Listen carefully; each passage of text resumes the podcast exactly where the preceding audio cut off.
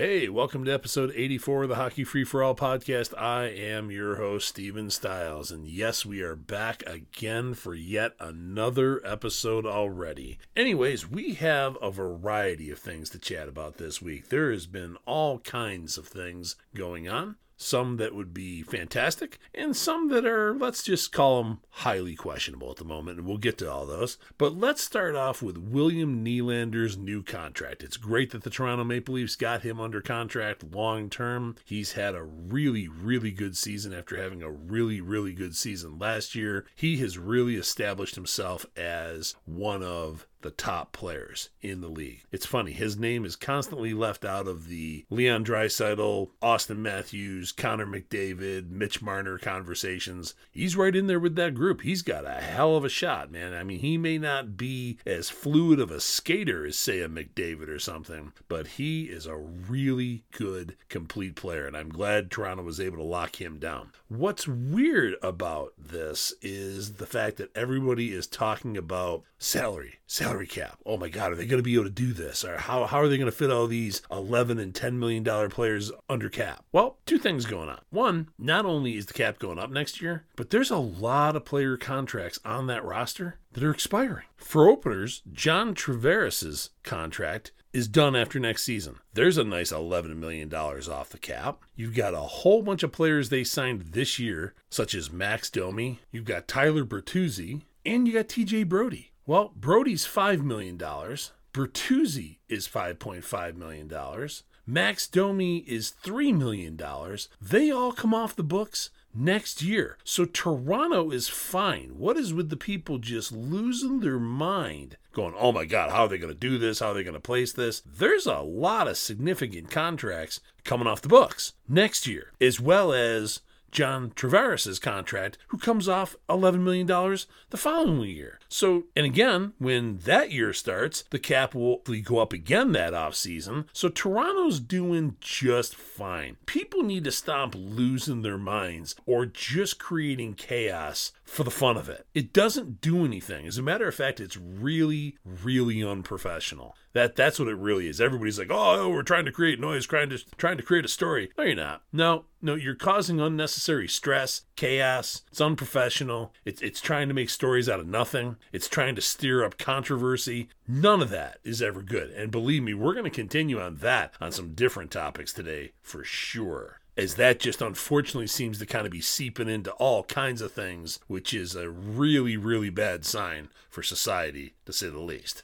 And now, as the conversation normally centers around or focuses on the Montreal Canadiens, let's go to that organization for a second, where apparently there's a lot of people talking about how or what will the Montreal roster finally look like when it's done. And there's this desire to trade for constant people available out there that everybody's like, oh, he'd do better than what the Montreal Canadiens either already have or is their prospects. No, the Montreal Canadiens, again, fortunately, like a lot of other teams, there's a reason why they've chosen the management personnel that they have. They obviously have a clue, understand their job, and are qualified for their job, where that escapes the majority of the people that want to trade for all these people and just mortgage a team's future away. Now, let's look at a really legitimate roster that they could put together on the ice next year for all those people that are starting to say, you know, well, when's this going to come together and who's going to be on it? And oh, we need to trade away this person and that person. Here's a starting six defensive pairing for the long term Montreal roster. Right defense, David Reinbacher. Left defense, Lane Hutson. Right defense, Logan Mailloux.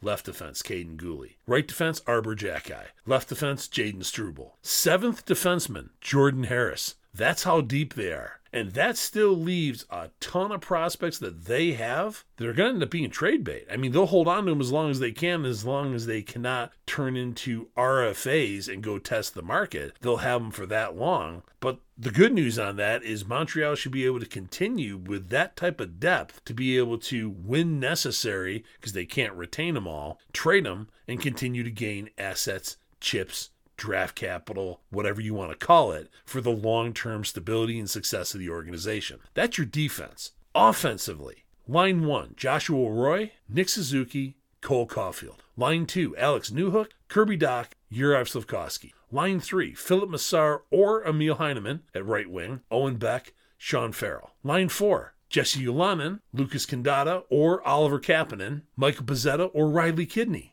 So as you even started getting into those three and four lines, you've got multiple options at those lines or for those lines or on those lines. And in goal, I'll be honest with you, there's a lot of people that are jumping on the Sam Montembeault bandwagon as far as not only has he earned his contract, he's the number one guy, he's going to be the next 50 to 60 game goaltender. I'm at the point, yes, he earned his new contract. Beyond that, let's be honest. I mean, he didn't look real good against San Jose. And when you don't look good against San Jose, there's a problem because they're having a really, really bad year. They're having like a we're an AHL team or ECHL team. And that's not to be insulting to those leagues, but this is the NHL, not the AHL or the ECHL. And that's how untalented that team is this year. And to lose to them at home and some of those goals shouldn't have gone in. They they really shouldn't have. So that's why I'm not in the oh yeah, he's the next star goaltender 50-60 game. That should have been a win. Now, as for goaltending and of course the three-headed monster as people are calling it, Jake Allen as we've already talked about is definitely the odd man out. I'd be really surprised if after the trade deadline he's still there, but I'm going to make a case that the number 1 goaltender likely should be and is, and I say this because the team plays better in front of him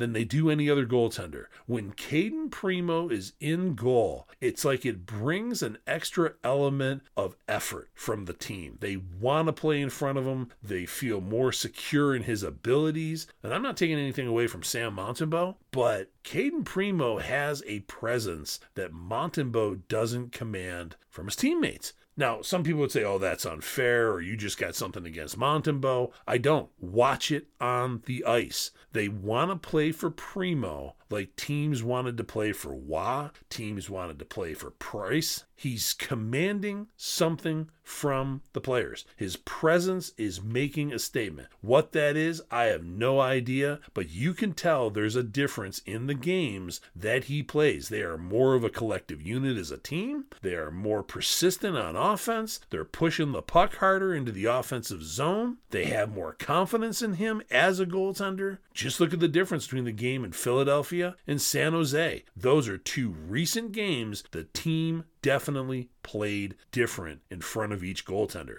There's no question about that. But the good news is is even if none of these existing current goaltenders end up being the very very long-term solution, it gives time for Jakub Dobeš to develop in Laval, which I hope Carey Price is having the opportunity to work with him a lot. It gives college goaltender Jacob Fowler, QHL goaltender Quentin Miller, Russian goaltending prospect Evgeny Volokhin time to develop. And let's see what those guys turn into. And I think there is a long term solution in either Jacob Fowler, who will be the most commonly mentioned one because people are going to be able to see him. He's obviously playing in a North American uh, program at the NCAA at Boston College, where Evgeny Volokhin is not going to be seen by a lot of people. So people are going to have to depend more on reporting, scouting, things like that nature. But I think one of those two is definitely the long term solution for goaltending in Montreal if Cayden Primeau or Sam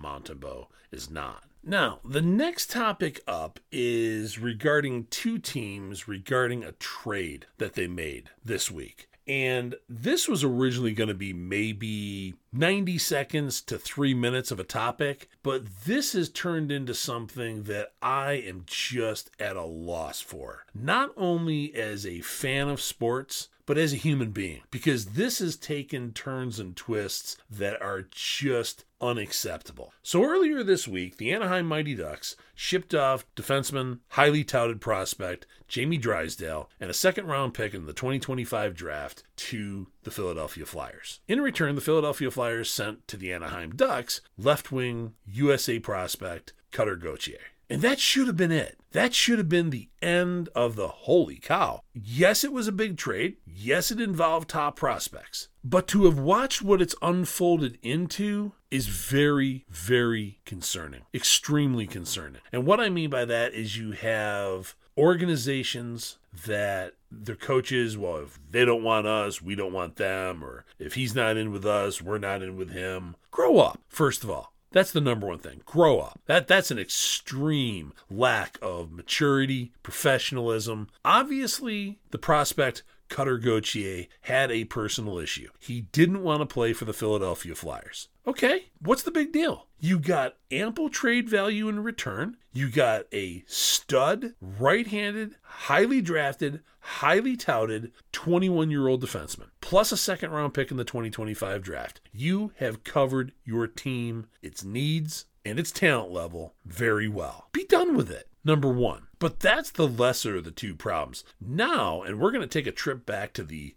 summer of 2023 for a second. You had these absolute morons and idiots out there threatening prospect David Reinbacher with death threats and all kinds of insults to an 18 year old kid because these idiots didn't think the Montreal Canadiens should have drafted him number five overall in the 2023 draft. Who the hell are these people that think they can make threats like that? That was bad enough, okay? And we've already covered that issue. Now, with prospect Cutter Gauthier, since this trade has happened, the 19 year old kid, or should I say, a 19 year old teenager who's done nothing to anybody, but apparently because there's these morons out there that are, well, I'm a Philadelphia Flyer fan and you know everybody has to be all in and committed to them as much as I am. You know what? Take your fan status down a notch, okay? I get it. You're a fan of a sports team, okay? That does not entitle you in any way to make a threat to a prospect or anybody else. And that's what Cutter Gauthier is receiving from these morons are now death threats to a 19 year old kid that are offended because he didn't want to play for their team. Really? That seems like a really rational idea, concept, behavior. What is wrong with people?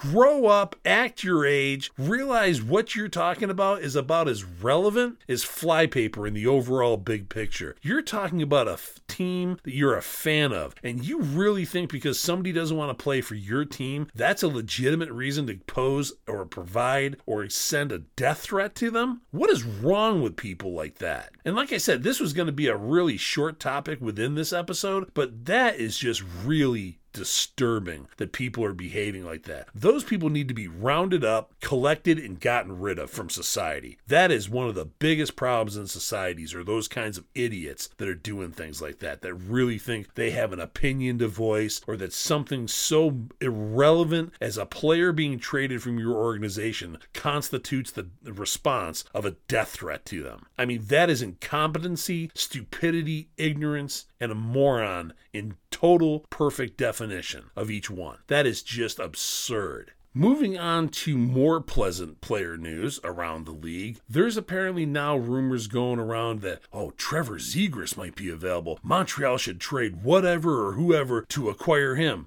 No, they shouldn't. Nope. Again, what is with the desire to mortgage your team's future? All the great prospect talents that they've collected and are bringing to the organization that are either already there or on their way still coming. What is with people that want to trade everybody? Oh, well, you know, this prospect in this organization's better. Why? What what is justifying what is the measuring criteria or measuring stick that everybody automatically thinks that Trevor Zegras is better than anything that Montreal has? How is he better than Nick Suzuki? How is he better than Kirby Dach? And you can't really measure Kirby Dach whether he's better or not against Trevor Zegras because Dach's been injured last year and this year. But I think pure talent upside, I think Doc is better. Number one. Number two, I don't think Trevor Zegras is the complete offensive, defensive player that Nick Suzuki is. I don't think he's the clutch player that Nick Suzuki is. Yeah, Trevor Zegras played with Cole Caufield in the NCAA.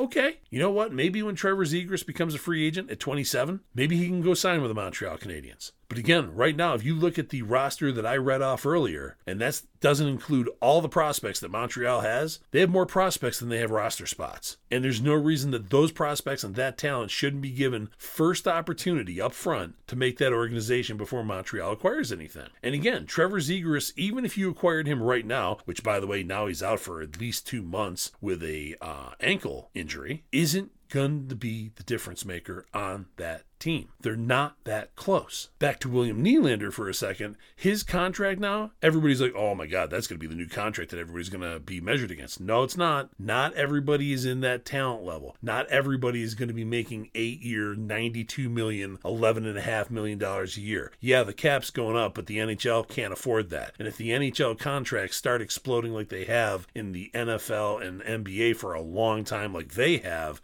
that league doesn't have the revenue, television wise or anything else, to support everybody making 11, 12, 15, or more million dollars a season on the roster. That's just not going to happen. One unfortunate thing about the Montreal Canadiens this week, though, is they did finally get bitten by the waiver wire after putting defensive prospect Gustav Lindstrom on waivers to go back down to the Laval Rockets. Unfortunately, the Anaheim Mighty Ducks claimed him. So Montreal has lost that prospect for nothing. And that's the unfortunate part about that. Had he been traded, that would have been one thing. I hate to see Montreal lose anything and not gain a draft asset for that. But I want to wrap up this episode with just how ridiculous it is that we've now seen death threats to an 18 year old defensive prospect of the Canadiens in the summer of 2023 because idiots didn't agree with the draft pick. And now by a 19 year old kid that was drafted by the Philadelphia Flyers that didn't want to play for him for personal reasons, which by the way, nobody is owed an explanation or needs to know why. It's for personal reasons, and that's all that needs to be said. Nobody needs to have an inside knowledge knowledge or anybody that says, well, I demand to know. You don't demand anything. You're nobody. But this situation now is getting ridiculous